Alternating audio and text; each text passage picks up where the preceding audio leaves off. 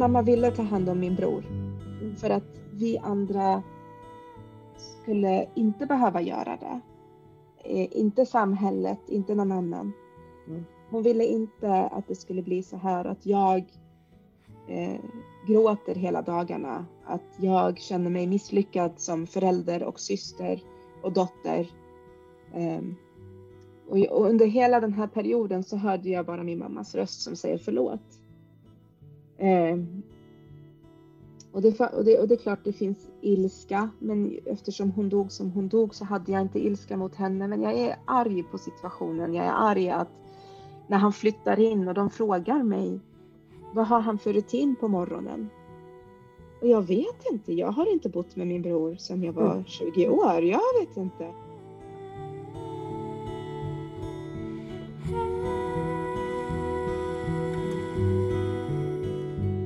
Det här är en podd som görs av NKA, Nationellt kompetenscentrum anhöriga. NKA är en verksamhet som arbetar för att utveckla anhörigstödet i vårt samhälle. Och vi vänder oss till alla anhöriga, oavsett ålder, sjukdom eller funktionsnedsättning. Vi arbetar på uppdrag av Socialdepartementet och i nära samarbete med Socialstyrelsen. Organisatoriskt tillhör vi Region Kalmar och flera av medarbetarna hos oss har också en anställning inom forskningen på Linnéuniversitetet. En del i vårt uppdrag är att sprida kunskap om anhörigas situation och det är det vi vill göra med denna podd.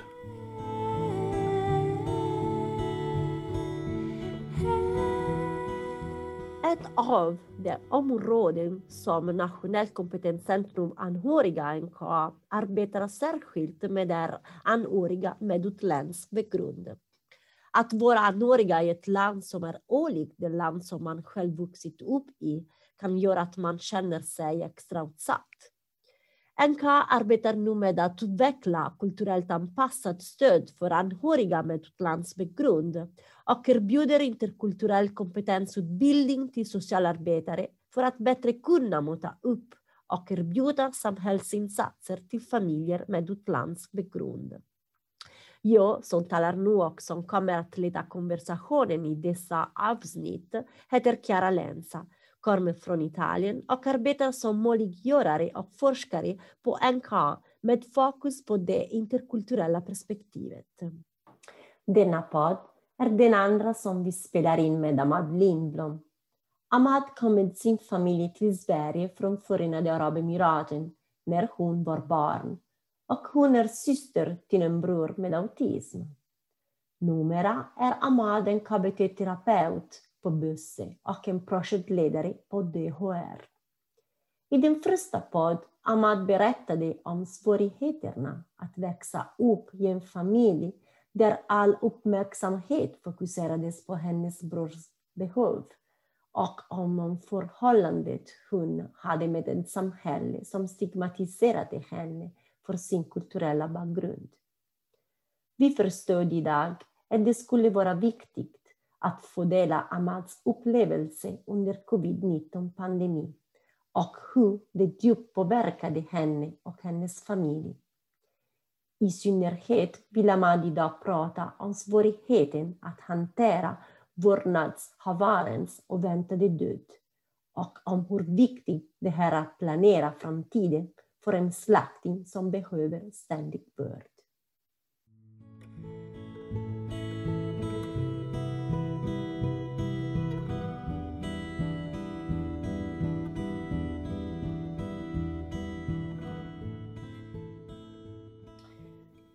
Så, Hamad, god morgon. God morgon. God morgon, Kiara. God morgon, Hamad. Eh, kan du berätta hur du och din familj blev drabbade under covid-19-pandemin? Ja, um, vi var bland de första som blev drabbade i pandemin. Um, vi visste ju inte riktigt hur det skulle se ut. Uh, det här var i mars när eh, både, både min svärmor och min mamma blev sjuka och dog eh, på grund av covid. Eh, men innan pandemin kom så levde min bror med min mamma och som jag berättade i förra podden så var det väldigt mycket att mamma tog på sig allting och hon kände att hon skulle ta hand om min lillebror resten av hennes liv. Och hon räknade lite grann att jag skulle ta hand om honom den dagen hon skulle dö, men hon ville inte planera eh, för den dagen. Det var ju jobbigt. Det är ju jobbigt att prata om vad, vad kommer hända när du dör mamma. Eh, det är inget trevligt samtalsämne och eh, det, är inget, det är inget man vill diskutera. Ibland vill man bara förtränga. Man vill inte ens tänka på saken och om man om jag tog upp det med mamma så sa hon Eh, men det finns ingen som kan ta hand om honom som jag kan ta hand om honom. Så det var alltid, vi fastnade där. Eh, så fort jag sa men han kanske kan ha en egen bostad, han kanske kan göra det här, han kanske kan göra det här. Då sa hon ja, men det är ändå jag som är mamma, jag vet bäst. Eh, så att pandemin kom till Sverige och vi började isolera oss. Jag har ju små barn så att barnen fick träffa henne på Facetime och hälsa på morbror också, min, min bror. Ehm, men hon blev sjuk. Mm. Och, eh, hon fick corona Eh, och hon hamnade på sjukhuset eh, och behövde hjälp med andningen. Samtidigt, min bror levde ensam mm. med mamma så att när hon försvann ur huset så var han kvar ensam. Mm. Eh, och fastän jag skulle gärna ha velat åka dit så fanns det restriktioner. Så han hade som tur var lite hemtjänst. Uh -huh. Men hela hemtjänsten blev också sjuk mm. och och då började de ringa och fråga kan du, kan du komma med mat till honom? Kan du handla? Kan du? Och det var fortfarande att vi ville inte smitta. Vi visste ju inte vem som hade smittan eller hur det smittades. Så, så att eh, sista tiden eh, när mamma låg på sjukhuset då fick, då fick bara en egentligen eh, vara hos mamma. Mm. Och då var det jag. Och mamma har ju ändå fyra barn. Eh, så jag sa till läkarna, snälla, snälla kan jag och min man komma? För att min mamma älskade min man som hennes egen son. Så eh, de sista 22 timmarna då fick jag vara med mamma och då hann vi prata. Vi hann prata väldigt mycket. Eh, hon visste ju om att hon skulle dö, men mm. vi pratade om bland annat att eh, hon tog upp det, att hon kände att hon hade försummat oss, eh, att hon hade lagt så mycket tid på lillebror Eh, och det, var, det gjorde ont att höra. Samtidigt som jag vet att eh, det är saker hon behövde säga. Hon har sagt det förut. Mm. Men att höra någon säga det precis innan de ska dö. Mm. Det ger ett annan tyngd. Eh, det blir tungt att höra. Så, mm. så, så såg det ut i, i, i det, det, ögonblicket när mamma dog så befann sig min bror i psykiatrin. Han fick en psykos. Eh, och hade precis fått också veta att han hade corona. Mm. Och jag befinner mig i ett sjukhus eh, och säger hej då till min mamma mm. och, och, hon dör och ingen vet vad som kommer hända. Eh, så det, och jag visste inte vad som skulle hända, men det blev mycket som hände efteråt. Ja. Så Amado, hur påverkades din brors liv och ditt liv efter är mammas död? När mamma, när mamma dog så gav, jag sa inget, hon frågade hela tiden hur kommer det gå för din lillebror? Eh, och jag sa jag kommer fixa det, som jag alltid har sagt, jag kommer fixa det. Men, eh, för jag ville inte oroa henne när hon ska dö. Eller vad som kommer hända med hennes yngsta son. Men det som hände var att vi befann oss i en pandemi så ingenting var som det brukade vara. Jag har ju hjälpt dem förut. Men här var det nu att man skulle ha restriktioner och han fick inte den hjälp han behövde. Eh, jag hade kontakt med en handläggare som vi har haft kontakt med två år tidigare. Vi hade en väldigt dålig handläggare i början som inte alls förstod mig eller min mamma eller min bror eller mig och var väldigt otrevlig Ehm, och jag kände mig faktiskt, jag kände att hon gick på oss eh, lite extra på grund av vår kulturella bakgrund. Mm. Ehm, så hon fick, det var en lång process där eh, med klagomål till kommunen och så fick vi en ny handläggare och den handläggaren har bara varit fantastisk. Helt underbar och vi fick henne två år innan. Mm. jag hade, vi hade tur att vi hade en bra kontakt med en handläggare. Eh, och jag hade redan kontaktat henne och meddelat att mamma är sjuk mm. och vi behöver planera att om hon dör, vad kommer hända? Så när jag ringde henne och sa att nu, nu har det hänt, så då hade hon redan börjat planera så att det var jätteskönt för mig att det fanns någon som hade redan tagit kontakter med boendestöd för att hjälpa bror att packa, med eh, flyttat upp honom på en lista för att han ska hamna i en gruppbostad. Ehm, men allt det här, eftersom jag inte hade pratat med mamma innan, jag visst, vi, vi hade ju inte pratat, vad vill lillebror? Mm. Vad är viktigt för honom? Vad ska han ta med sig? Um, jag önskade, jag hade en dröm i mitt huvud att vi skulle ha gjort en perm tillsammans. Mm. Eh, vad är hans favoritsaker? Och pratat med honom också. Vad, vad, om någon som inte känner dig, vad behöver de veta? Nu blev det så att vi fick inte besöka bostaden mm. på grund av pandemin. Mm. Vi fick inte besöka den. Så han flyttar till en plats som ingen av oss vet vad det är. Mm. Eh, han fick inte hjälp med att flytta för att boendestöd sa att de inte tänkte hjälpa honom. Han var på ett korttidsboende och korttidsboendet har inte ansvar för att hjälpa honom att packa ihop. Um, och jag var med i en mejlkonversation Mm. Uh, och, jag, och jag, jag, skrev aldrig någonting för handläggaren sa att du behöver inte göra något för du är anhörig och du mm. har förlorat också din mamma och du går igenom mm. att både din mamma och din svärmor dog nu på en vecka. Men i konversationen så såg jag att det fanns ingen samordning. Det var ingen som hade koll på vad som skulle göras och sen till slut så stod det en mening att de skyllde. De sa att det är dålig kommunikation med anhöriga Mm. Och då fanns det ju bara jag. Och jag tror att de trodde att de kunde säga det är anhörigas fel. Eh, de borde ha, ha hjälpt till att flytta, de borde ha hjälpt till att packa. De sa att de, och de säger de, men det fanns ingen annan i Sverige, det fanns jag. Så mm. jag blev arg. Jag blev väldigt arg och, och eh, de visste ju inte vem jag var och vad jag hade för bakgrund. Så det blev anmälningar till kommunen. Det blev Eh, en stor sak. Det var eh, det blev så stort, det blev så otroligt stort och pågick i så många månader en process som var viktig, men ingen ville hjälpa min bror. Mm. Det blev att jag hjälpte bror att flytta. Och det är svårt att hitta en flyttfirma i sista sekund under coronapandemin. Mm. eh, och han går igenom sin kris och jag går igenom min kris och under hela den här tiden tänkte jag att det var inte så här min mamma ville. Mm. Eh, min mamma ville ta hand om min bror mm. för att vi andra skulle inte behöva göra det. Eh, inte samhället, inte någon annan. Mm. Hon ville inte att det skulle bli så här att jag eh, gråter hela dagarna, att jag känner mig misslyckad som förälder och syster och dotter. Eh, och, och, under hela den här perioden så hörde jag bara min mammas röst som säger förlåt.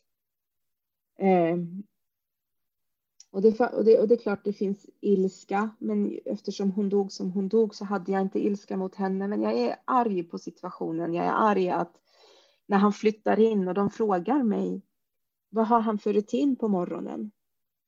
Och jag vet inte, jag har inte bott med min bror sedan jag var 20 mm. år. Jag vet inte.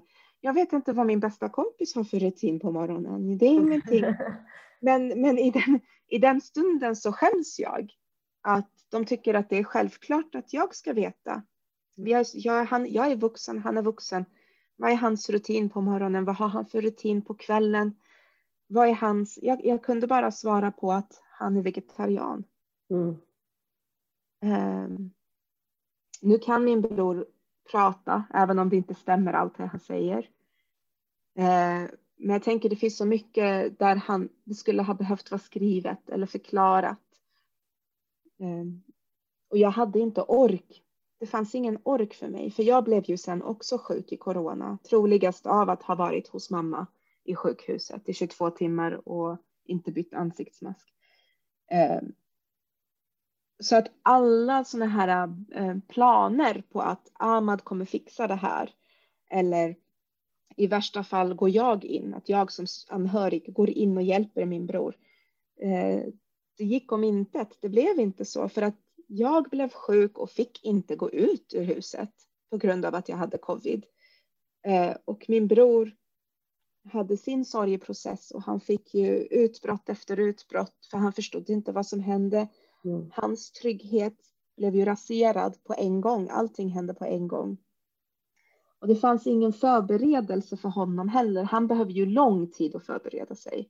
Mm. Längre tid än vanliga människor tänkte jag säga, men längre tid än, än vad som kanske behövs. Han, han, behöver kanske år på sig att förbereda att eventuellt behöver du flytta. Mm.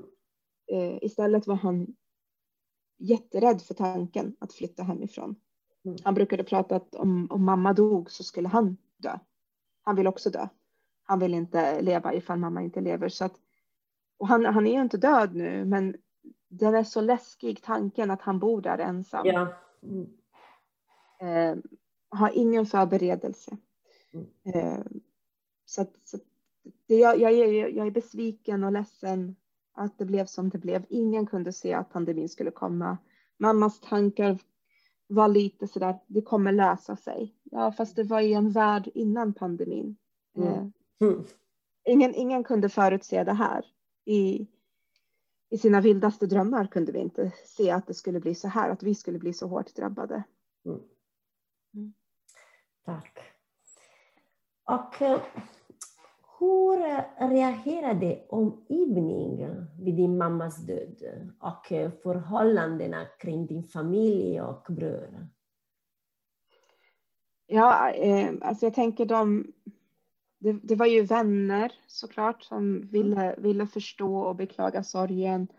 Eh, alla var lite, som sagt det här var i, i, under mars och ingen vågade gå hem till den andra och vi ville absolut inte att någon skulle komma hem till oss. Men alla som frågade mig hur jag mår och hur vi har det frågade direkt hur, hur mår din bror? Mm. Hur har din bror det? Um, och jag kände också ett ansvar utifrån omgivningen att de frågar, ja men det är din bror, ja du är ledsen men vi tänker främst på din bror, hur blir det för din bror? Och det blev igen som jag nämnde i, i första podden så blev det igen fokus på min bror med all rätt. Men, men ansvaret låg tungt på mig. Mm. Att ha svar. Och jag hade inga svar. Och jag sörjde två dödsfall, svärmor och mamma. Jag höll på att ta hand om mina barn som sörjde, sörjde att deras farmor och mormor dog. Mm. Min man var förstörd, han är ensam barn och det här var hans enda släkting i princip från mammas sida som han brydde sig om. Och på det så mm. kom bror tillbaka till mig som, mm -hmm. ja. som en boll hur mår din bror? Och, och, och jag tänker att det, det är inte, det jag kan se som kulturell skillnad mm. är att eh, jag, fick, jag fick samma fråga från eh, kollegor på mm. jobbet. Mm. Mm. Men, men frågan var mer liksom, behöver du hjälp med kontakten med kommunen? Att de förstod någonstans ja. att, eh, att jag kanske, du kanske inte orkar prata med handläggaren, du kanske inte orkar. Jag har, min väninna tog över väldigt mycket mm. eh, kontakt med handläggaren för jag sa att jag, ork, jag orkar inte mer. Mm. Eh, Medan eh, de med liksom, arabisk kultur eller i, i och för sig vilken annan kultur som helst tänkte jag säga, en annan kulturell bakgrund. Ja. Tyckte att nu har du ansvaret, nu är din mamma död. Mm. Och du är hans syster, nu ska du ta hand om honom. Mm. Um, och, och, och, det kom så mycket förväntningar att jag skulle i princip nästan bo hos honom. Att mm. jag skulle överge min egen familj och vara där varje dag. Mm. Um, och det var jättesvårt för mig för att saken är den att han, vill, han är inte intresserad av det här sociala. Mm. Men, men omgivningen ville att jag skulle vara där. så, så då blev det, eh, och personalen som inte känner honom tyckte också så här att ja, men, eh, ni kan ses utanför, för jag fick inte komma in i hans lägenhet på grund av mm. pandemin. Mm. Ni kan ses utanför hans fönster, ni kan göra det här, ni kan... men han är inte intresserad och han står och är nervös. Mm. Med, medan jag undrar varför är jag här? Jag gör det här, för vems skull är jag här? Han är inte intresserad av att jag är här. Det här är bara för att andra ska låta mig få vara i fred. Mm. Vi, vi, har besökt honom, jag och barnen, för att barnen frågade efter morbror, hur mår han? Och mm. de också. alla, alla, frågar, alla frågar hur mår han? Men han har inte det här behovet, sociala behovet. Eh, och det är väldigt svårt att förklara för andra. Mm. Och jag förstår lite mer pressen som min mamma var i. Mm. Att, eh, för hon umgicks med de här människorna mycket, mycket mer än vad jag gör. Mm. Jag träffar olika världar, olika kulturer. Mamma hade det här som sitt umgänge. Ja. Mm. Och jag kan tänka mig att när jag säger eh, han kanske borde söka till en bostad, en egen bostad, så mm. får hon de här människorna, ska du överge ditt barn, ska du... Och de här skuld och skamkänslorna som man kanske inte menade. Mm. Det kanske är uppriktiga frågor för att de mm. tänker att det kommer, du överger ditt barn. Och mamma var inte stark nog att förklara att det här är inte att överge, det är att bry sig om. Det är ja. att planera. Ja, ja. Tack, det är svårt. ja, verkligen. Ja. ja, men um, vad fick eh, du och uh, din familj för stöd under den här svåra tiden? Så, ja, eh, inte vänner? in, in, in, alltså jag är inte från vännerna direkt. Eh, vännerna kom ju med mat eh, mm. och så. Men för det finns det formella stödet och så mm. finns det informella stödet. Ja. Det informella stödet, man har inga förväntningar eftersom det är pandemi och mm. eftersom ingen har tänkt. Så då, då finns det inga förväntningar. Så all hjälp därifrån var, jag, var vi bara tacksamma för. Uh, um, min bror behövde köpa möbler. Uh -huh. men, men vi hade ingen som kunde montera dem. Så då var det en kompis kusin som eh, kom och monterade möbler åt min bror. Eh, gratis. Och det, och det, är liksom, det är jättefint. Men samtidigt tänkte jag, för jag jobbar ju inom det formella stödet. Jag jobbar ju inom socialt arbete och vad finns det för hjälp att få i, i, i det? Mm. Och varje gång jag ställde frågan där, vem kan göra det? Så fick vi tillbaka frågan, kan inte någon av er göra det? Och, jag, och de, de tittar ju först på oss. Kan ni göra det? Och jag förklarade och förklarade, vi får inte gå dit. Jag har, vi har drabbats av corona och vi, så jag, eh, jag förstår att det är svårt att räkna med en pandemi. Mm. Men jag tänker att man i den situationen så hade jag velat att någon frågade oss, vad behöver ni? Utan det var alltid vi som gick. Eh, det, det, fanns ingen, det fanns ingen som hörde av sig och sa, nu har du också blivit drabbad. Eh, och din bror är på en gruppbostad och det måste vara jättemycket för dig just nu att alla ringer dig och frågar dig mm. eh, saker. Eh, vad behöver ni för stöd i det här? För då kunde jag ha pratat med någon. Istället ringer vi och släcker bränder. Att det är liksom ett problem som dyker upp och jag säger till min syster som inte bor i Sverige. Låt mig ringa och kolla och jag ringer och kollar och så får jag tillbaka frågan. Eh, kan inte ni göra det? Kan inte ni lösa det? Och det tyckte jag var jättetråkigt för att det är väl klart att alla människor tänker kan jag lösa det här? Mm. Innan man ringer kommunen. Mm. Eh, så det blev också igen ett skam och skuld på mig ja. som syster.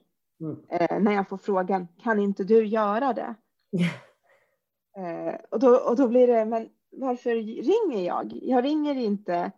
hade, jag, hade jag kunnat lösa det på något annat sätt så jag skulle aldrig ringa kommunen. Och jag tror att det är någonstans där jag tycker att bemötandet skulle ha varit annorlunda. Det är inte så att jag har dem eh, som på så snabb, snabbtelefon liksom på bland mina favoriter för att ringa. så här, Oj, nu har jag ett problem. Jag, jag kollar inte upp hur jag ska göra det. Jag ringer kommunen. Utan var lite, jag skulle ha önskat att de var mer förstående till vår situation. Mm -hmm. eh, kan jag tycka nu i efterhand och bara sagt jag, jag, vet, jag, jag vet vad du har gått igenom. Um, och jag, vi har fått din förfrågan. Uh, vad tänker du att du mm. behöver? Mm. Det skulle ha varit mycket bättre än, jaha, det, din bror behöver det här. Eh, kan inte ni göra det? Har ni kollat det här? Och kan inte någon? Och för att det är så svårt att säga nej. Yeah. Som anhörig. När man får frågan, kan inte någon? Och under pandemin kunde inte någon. Vi kunde, inte någon av oss kunde. Eh, men det är ändå en, en, en eh, otrevlig, obehaglig fråga. Kan inte någon göra det? Och jag förstår utifrån socialtjänstlagen, då ska man kolla att det inte finns något annat sätt. Men eh, har man haft så här många dödsfall och så här mycket traumatiska yeah. händelser under kort tid, då kan man ändå vara lite finkänslig kring det och inte säga, eh, lägga ännu mer börda på mig som måste ändå svara till en helt, helt främmande människor som jag inte känner. Hur går det för din bror? Mm. Eh, jag kunde inte ta en promenad ute i skogen utan att det fanns en person som visste om min bror och frågade hur går det för din bror? Eh, mm. Så jag, jag, skulle ha velat ha mer förståelse och mer vänliga frågor mm. eh, och kanske också frågor som inte har med deras jobb att göra, bara frågat hur jag mår. Hur har vi det? Mm. mm. Hur mår du idag, Ahmad? Och eh, hur mår din bror idag? Eh, jag, eh, jag har ju, jag, jag, nämnde det till dig också, jag har haft långvarig stress eh, som jag ska nu få eh, hjälp med. Mm. Eh, och det är det konsekvensen av att allt det här har hänt och det är för mycket på en gång och det är för mycket saker som har hänt. Eh, igen, det är ingenting som någon hade planerat. Eh, men jag, jag, mår, jag, mår, jag mår bra under omständigheterna. Um, min bror mår bra. Vi har kontakt genom uh, WhatsApp. vi smsar. vi smsar och vi skriver. Uh, och det är den kontakten vi båda har och det är det som vi behöver. Vi behöver inte mer. Jag har någon gång fått ett telefonsamtal nu. För, no för några veckor sedan så fick jag ett telefonsamtal mm -hmm. där han hade skrivit brev till kommunen och hemtjänst och så vidare. Och eh, jag hörde av mig till honom och frågade om han behövde hjälp med något. Mm. Men eh, då, då sa han att det, det, är ordnat. Han har kontakt med sin god man. Mm. Han har kontakt med psykiatrin och kontaktpersonen där och eh, personalen på boendet och att de tillsammans eh, ska lösa det här. Mm. Och jag blev lättad. Jag blev glad mm. att höra att för honom låter det som att det funkar. Det funkar det här med god man. Eh, och jag tror någonstans kände jag att han var nöjd också. Han var nöjd att nej stora syster, eh, du behöver inte tänka på det där, jag fixar det. Oh. Eh, att, ja, ja, för, för att det hör också till en normal process. Man mm. vill inte hela tiden vända sig till anhöriga och familj. Kan du hjälpa mig? Det, den här självständigheten är skön. Mm. Vi har besökt båda mammas grav tillsammans. Mm. Eh, och, eh, eller han var där med min syster och jag. Vi var ju inte där samtidigt. Så hans sorgeprocess, det är en lång en. Det kommer ta lång tid. Jag ser inte fram emot eh, hennes mm. födelsedag och hennes dödsdag. För det är då han kommer som mest reagera och jag vet inte vilken värld vi befinner oss i då. Mm. Ehm, om vi kan ses eller inte.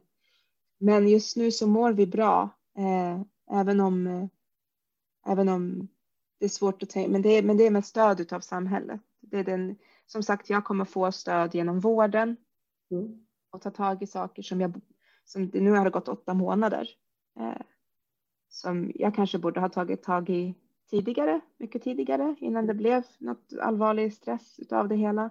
Mm. Min, min bror han har nu börjat komma igång med sin psykiatri, med sin gruppbostadspersonal, med sin god man. Så vi, vi är på uppstart, mm. uppstartsfasen. Ja, förstår. Så um, Ahmad, med tanke på din personliga erfarenhet kring det som hänt med din mammas plötsliga bortgång, vad skulle du vilja säga till de som är anhöriga och befinner sig i liknande situation? Ja, eh, jag har ju träffat syskon som är i liknande situation. Eh, jag har träffat, jag har pratat med föräldrar eh, som har själva varit i samma situation som mamma. Där där de har berättat att det som behövde hända för att de ska börja fundera vad som händer efter deras död mm. är att de själva känner av sin dödlighet. Eh, det, är en mamma som berättade att hon var själv väldigt rädd att hon skulle dö. Hon fick några allvarliga sjukdomstillstånd. Och i samtal med psykolog för hennes, hur hon mår, så kom frågan, du kanske borde fundera på hur det blir för din son också. Kommer din man orka? Kommer dina barn orka och göra det du gör? Ehm, och jag tänker för anhöriga, jag förstår, jag har två döttrar, jag har också svårt att tänka mig att någon annan skulle veta mer. Och det är inte det folk säger när de säger kan vi, kan, din, din son eller din dotter eller din anhöriga behöver hjälp. Det är inte så att någon säger vi vet mer. Däremot så vill man ha, tänk på att de vill ha din kunskap. Om min mamma hade levt och min bror flyttade, hon kunde ha gett dem så mycket svar. Hon kunde ha gett dem erfarenhet och kunskap och tips av att ha levt så länge med honom. Eh, berättat vad hans favoritmaträtter är, berättat om hur hans humör kan bli ifall man gör vissa saker. Eh, allt det tog hon med sig. Hon tog med sig det in i graven. Eh, jag tänker ifall anhöriga verkligen tror att de vet bäst. Skriv någonting. Ehm, förbered, prata. Mm. Kontakta kommunen ifall att, som vi hade, vi hade som, som tur var hade vi en god kontakt med en handläggare. Och hon visste vilka vi var. Och han hade lite insatser. Han hade haft ledsagning, han hade haft daglig verksamhet. Någon slags kontakt så att man, när, om du kommer till en situation där vi, som vi befann oss i så har du någonting att utgå från. Inte att allting är nytt. För det är inte säkert var dina barn befinner sig eller vart din man eller fru befinner sig eller din partner eh, överhuvudtaget. Du kan inte räkna med att det finns andra som kommer ta hand om personen. Du, du, måste, du måste ändå börja planera och det är inte för att man vill bli av med dig eller tycker att du gör ett dåligt jobb. Eh, det är för att så, så ser livet ut. Så ser livet ut. Vi behöver planera. Jag planerar också för mina barn. Eh, ja. Så det är inte konstigare, men jag tror att det blir ifall man får. Jag minns att när min mamma. Eh, ja, när min mamma fick det här att han behöver flytta hemifrån. Och hon sa ingen kan ta hand om min son som jag kan. Eh, har ni klagomål på mitt sätt att ta hand om mitt barn?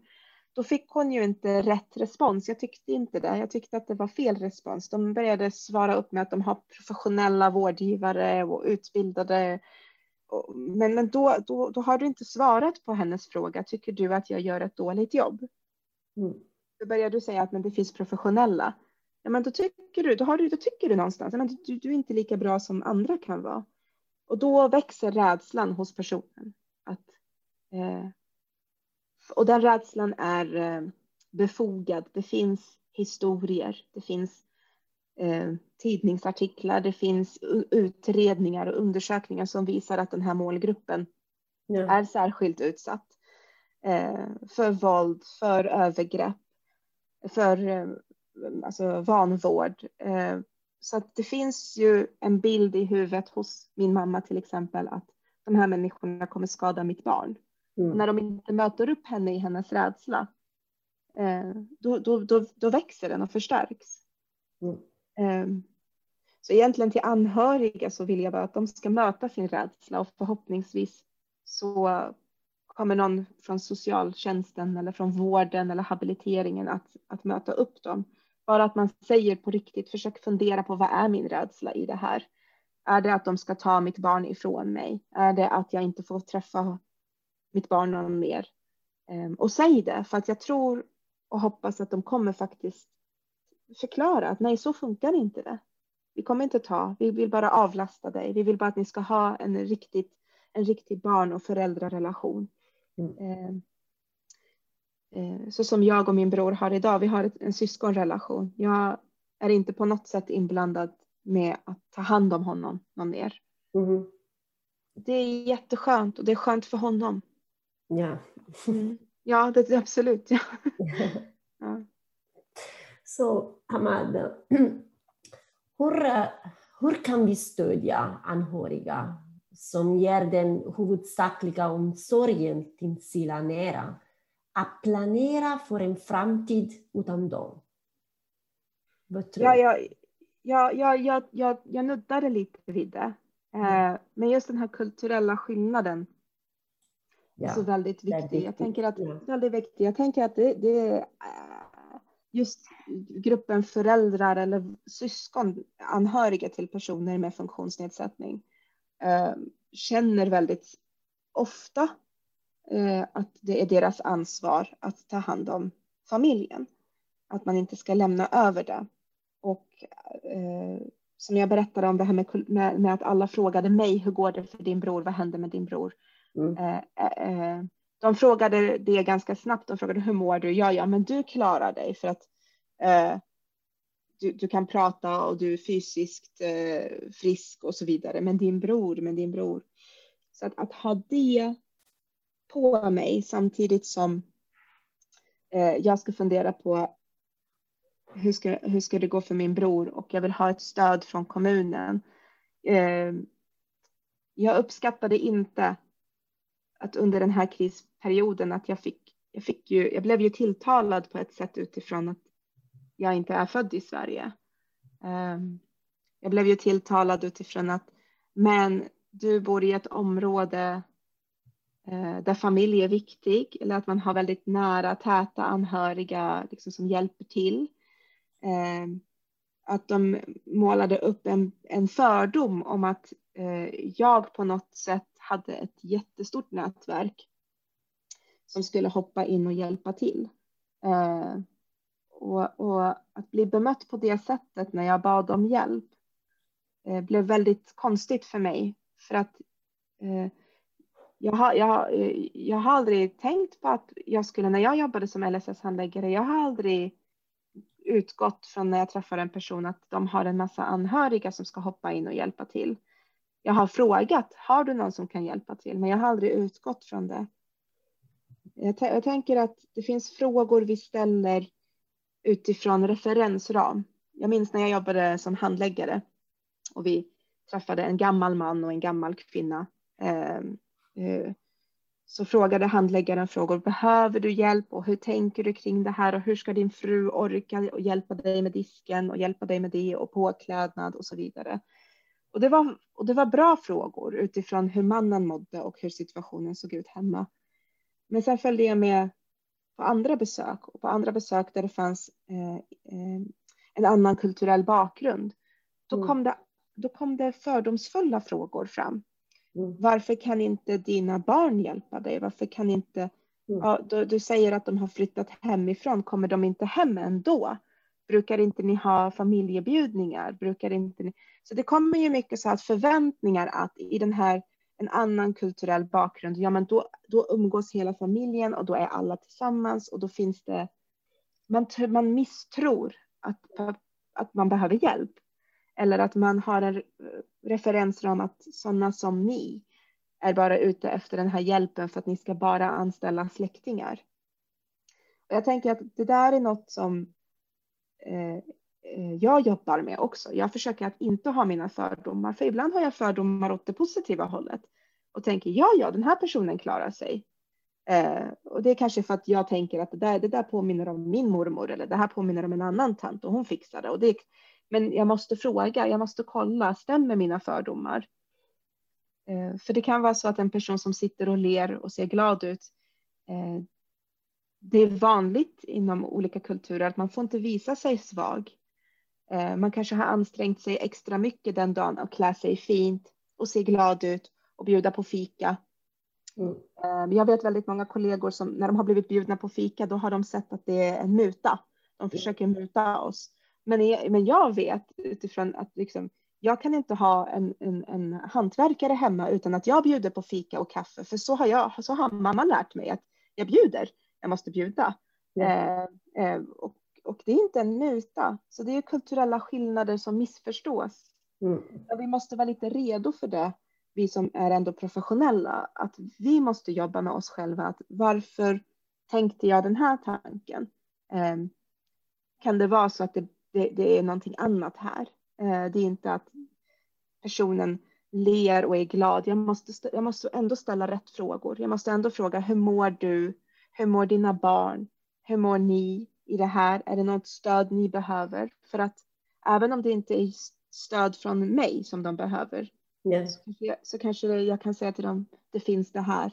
Mm. Eh, som jag sa i förra podden, det finns till exempel för syskon, vuxensyskon, det finns grupper, mm. det finns samtal, det finns eh, material på nätet att läsa. Du kan, eh, för det är ändå en serviceskyldighet vi har, det står i lagen. Eh, mm.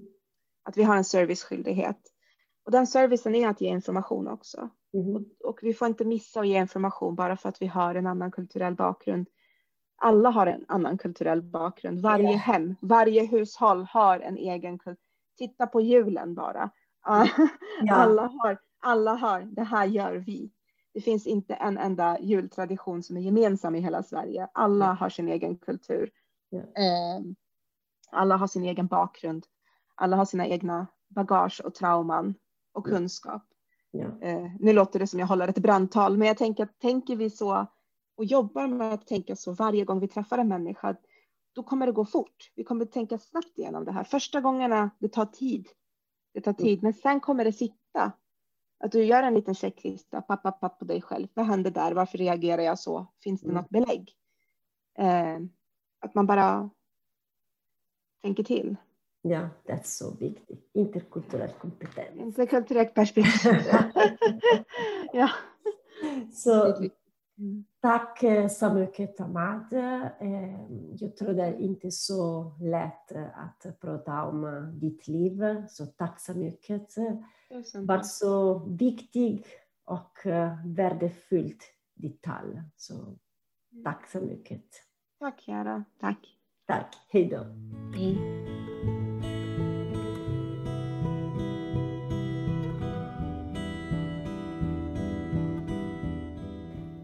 Denna podd har spelats in med hjälp av producent Paul Svensson och musiken i podden är skriven och framförd av Eva Lindsjö Lindell. Vill du veta mer om vad vi på NKA gör? Kanske du själv vill delta i en samtalsgrupp? På NKA webbsida hittar du information om samtalsgrupper för vuxensyskon och har chansen att anmäla dig till dem. Gå in och titta på vår webbsida www.anhoriga.se. Känner du någon som du tror skulle uppskatta att lyssna på denna podd så tipsa gärna.